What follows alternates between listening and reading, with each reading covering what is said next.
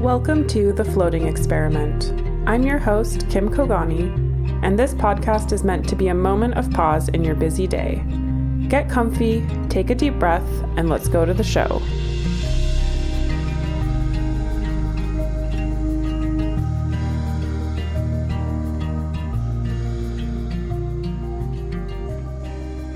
Hello, friends. If you're new here, I'm so glad to have you join us. And if you're returning, I'm really excited that you decided to come back.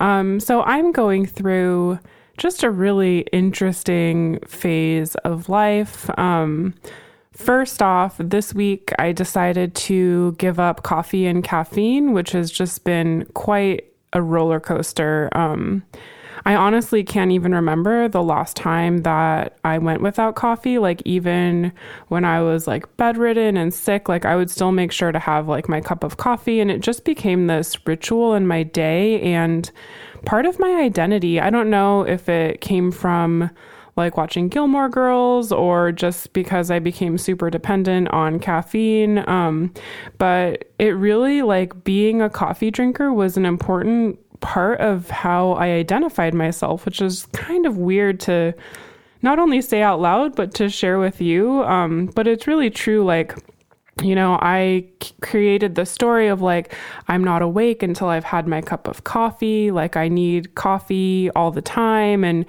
you know, I love going to coffee shops um, and I love good coffee. And it just became this huge part of my life. And now I'm taking a step back and letting it go and asking myself, like, okay, why did I like this? Why was it such a huge part of my life? And why is it so difficult to let go of? Um, I mean, the first thing that comes to mind is just with you know, the caffeine withdrawal, it has been quite challenging. The first few days were really rough. And it that was kind of a flag for me of like, oh my gosh, wow, like my body has just been really dependent on this substance. And the reason why I decided to stop was because it didn't feel like it was nourishing my body anymore. And I'm in a phase of life where I'm really listening closely to what my body wants and trying to really honor and respect what it desires. And I kind of just got this feeling that I needed to just like let go of caffeine and take a pause and just see see what's going on and see what life without it would feel like. Um, and so here we are. I'm starting my mornings with herbal tea instead of coffee and that in itself has actually brought up a lot of emotions. Um, in my coffee drinking days, I would always just kind of like in my head kind of mock tea people, and I was just really not a tea drinker. And I was like, I can't imagine starting my morning with peppermint tea, and now here we are. And it's just funny how we so quickly create these labels for ourselves of like, I am a coffee drinker, I can't be a tea drinker when in reality, for me, it really is the ritual of waking up and taking that time to pause, have my warm beverage, and kind of slowly enter into the day. It had very little to do with the coffee, with the beverage itself. And I'm learning that mornings can be just as nice with a cup of hot tea. And it's been interesting to kind of like surprise myself. And there have been moments where I'm like, who am I if I'm not like a coffee drinker? And it feels kind of weird to think that. But then also at the same time, I get to just be me and I get to change and surprise myself. And like, really, drinking or not drinking coffee has very little weight to who I am as a person. It's just something that I used to do and now I'm not doing it. So that's kind of what's been going on most recently of just focusing on honoring my body's needs and going through this like caffeine detox and I've been feeling just like this phase of life is honestly just like detoxing from kind of living in a really drastic hustle for so long. And now that I've slowed down I'm I'm revisiting these spaces and kind of asking myself like why am I here? What is the purpose? Like with my yoga practice I've noticed I was going to studios for a bit and then I've kind of pulled back and I've been called to just practice at home. And I've been sitting with the question like, why was it so important to me to go practice at a yoga studio? Or like, why did I place the identifier on myself of like, oh, I'm a, I like to work out and be active in community. And that's the only way that I can find fulfillment in this and that's just kind of i was like that's the way that it is and so now i'm kind of pushing back on that and saying like okay like why why was that important to me and i've started to notice that i really needed you know the community the community aspect of it is important to me um, i like you know, being active with friends. I like going to classes. It's a fun way to socialize. It's something that I grew up with. I grew up dancing and playing volleyball, and it's just always been a part of my life. But there was a deeper reason why I felt this draw and why I couldn't feel the same fulfillment doing yoga at home or working out at home. And it was this need for, or is this need for external validation of like, I need someone else to tell me that I did a good job in order for that workout to be complete. Or I needed to, to be working out amongst others to show how hard I've been working at home. And that to me is just really interesting. And, you know, I'm trying to shift my goals a bit and my intentions a bit and you know, I used to rely on exercise a lot for just like coping with stress. I always say that um, I only like running when I'm on the verge of a mental breakdown, and that's the only time that I'm good at it. And it's kind of a joke, but also like kind of true. And, you know, I've been trying to just really renegotiate my relationship with movement. Um, I got really kind of sucked into going to boutique fitness classes and pushing myself and pushing my body to the point where I kind of just would feel numb. And I think that's how I dealt with stress and emotional turbulence. And so now, in revisiting this space of movement, I'm trying to renegotiate what that looks like and why I move. And so now I'm not moving as a way to escape my reality or to cope with emotions or difficult times or stress. Like, I'm really moving my body first and foremost for the joy of it. I love getting outside and going on a walk or going on a hike or you know, being out on my paddleboard. I love doing yoga. And so, first, it's for the joy of the activity. And then I think the second is to nourish my body. My body wants to move. You know, I don't want it to feel stiff. I want to take care of this physical body. It's the only one that I have. And so, it's been hard when I show up to the to this space to remember that, and I kind of will sometimes go back to the old way, and you know I'll go, um, I'll lay out my mat and I'll do yoga, and I'll kind of just move intuitively, and then after I'll ask myself like, did you even do anything? Is it worth it? Because I didn't have like a set plan or a class or a teacher telling me that I did a good job. I was just moving and doing what my body naturally wants to do. And that is the new good enough. That's, you know, the accomplishment of I showed up to the space and I did what I set out to do and I enjoyed it. And that's what's good enough. I'm not trying to achieve or accomplish or show off. It's it's really just about nourishing myself. Um, and so that's just been kind of like a struggle. And I think the other area that I've been really struggling in is I've kind of shown up to the music space again. And I started taking voice lessons um, probably like six or seven months ago. And I grew up playing, I played piano for a bit and then I played the flute for a very long time, like all throughout, like middle school, high school, college. It was a huge part of my life, and music was really this beautiful way that I could express myself. And when I decided to stop playing, it was partially because, you know, like I graduated college and I, I wasn't pursuing a career in music, so there was no real way for it to kind of fit into my life.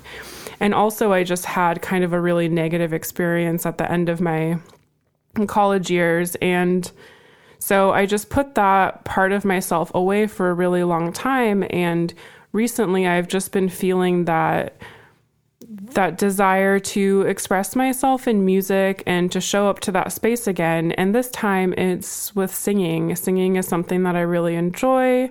You know, I'm not going to say that I'm the best at it, but it brings me fulfillment and joy, and I love it, and I want to get better. And so that's why I'm taking lessons. And I've noticed that it's been really hard for me to practice and to go through the exercises and to even just show up to the space. And today I had a really interesting conversation with my teacher, and she kind of reminded me, and we reset expectations of like, okay, why are you showing up to this space? And first and foremost, it's it's because I enjoy singing. I like singing. It brings me joy. I like learning. I want to get better at this skill and you know, the other part is that I really want to express myself musically. And so just acknowledging that of like, okay, I'm not trying to like build myself up to perform at a sold out music hall. Like, that's not where I'm going. It's really like I want to be able to fully express myself musically and improve this new instrument that I'm experimenting with and just spend time in a musical space. And once we reframed that, a lot of memories came up of like being in a practice space or being in a lesson and it being really disciplined and strict and really rigid. And there's just a lot of differences between being an instrumentalist and being a vocalist. With being an instrumentalist, I knew like I could, you know, press a couple of buttons and you know, blow through the instrument and I knew what note was going to come out. And I could practice a piece over and over and the goal was it for to for it to sound the same and to kind of perfect it. And now here I am and my instrument is me. My body's different every day, my voice is different every day and every time that I sing a song, it sounds a little bit different and it's just a lot more fluid than I've been used to. And I think that is really challenging for me of like, okay, there's nothing to measure this with. It's really free form. There's no, like, the goal is not perfection. And the goal can't even really be perfection. Not that it should be that for anything, but with singing, just no two times are going to be the same because your instrument is always changing. The environment's always changing you know, like my voice will sound different in the morning versus in the evening. Even when I'm doing this podcast, my voice will sound a little bit different depending on the day and how I'm feeling.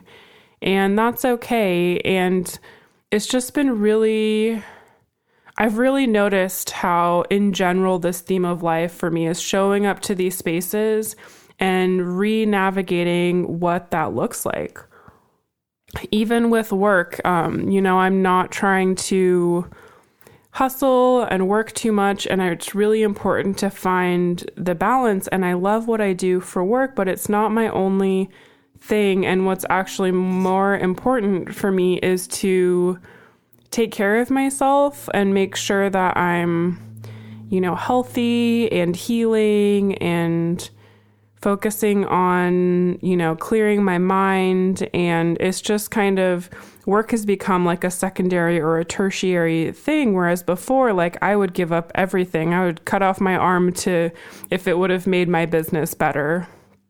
And so this season of life is just kind of really honestly strange. It's it's a struggle and it can be really frustrating. Um, and you know, I would just encourage you if you're in a confusing season of life to kind of just pause and ask yourself, like, why am I doing what I'm doing? What do I need right now to feel better? Is it a hug? Is it to call a friend? Is it just a moment to yourself or to recognize that maybe there's a younger version inside of yourself that's hurting or is confused? And how can you kind of tell that part that it's okay and that it's okay to expand and to change and to try new things and even to show up to similar spaces in a different way. Um, you're never tied to just one identity. You know, right now, maybe I'm a peppermint tea drinker and I was a coffee drinker, but that's not to say that maybe next week I'll be a coffee drinker again. And that really has no bearing on who I am as a person and my worth.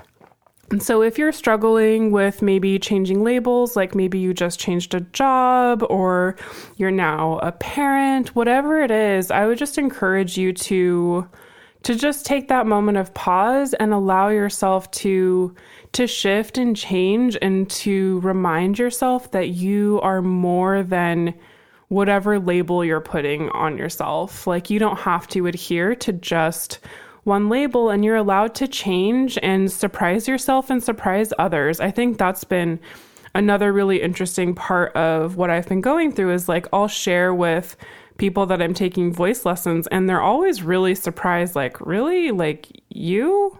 you're singing, but I thought you liked to play the flute, or I thought you liked to do this. And, you know, it's okay to confuse people and to change and to grow and to expand. Like, that's what life is really about. Just do what you love and you know, it might be confusing at first, but you also might surprise yourself. Um, so, with that, I hope you have a really lovely week. And, you know, if you're enjoying this podcast, I would just encourage you to subscribe wherever you listen to podcasts or leave a rating or review on Apple Podcasts. It helps me keep this going. And it just reminds me that there's someone on the other side who's listening to my journey. And I'm just really so appreciative of the opportunity to be in this space and to share what I'm going through with you.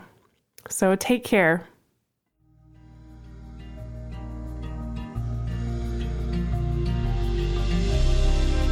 Thank you so much for listening. If you want to find me, you can go to thefloatingexperiment.com and at the floating experiment on Instagram. May you embrace a new way of being and invite that sensation of floating into your life. Until next time, take care.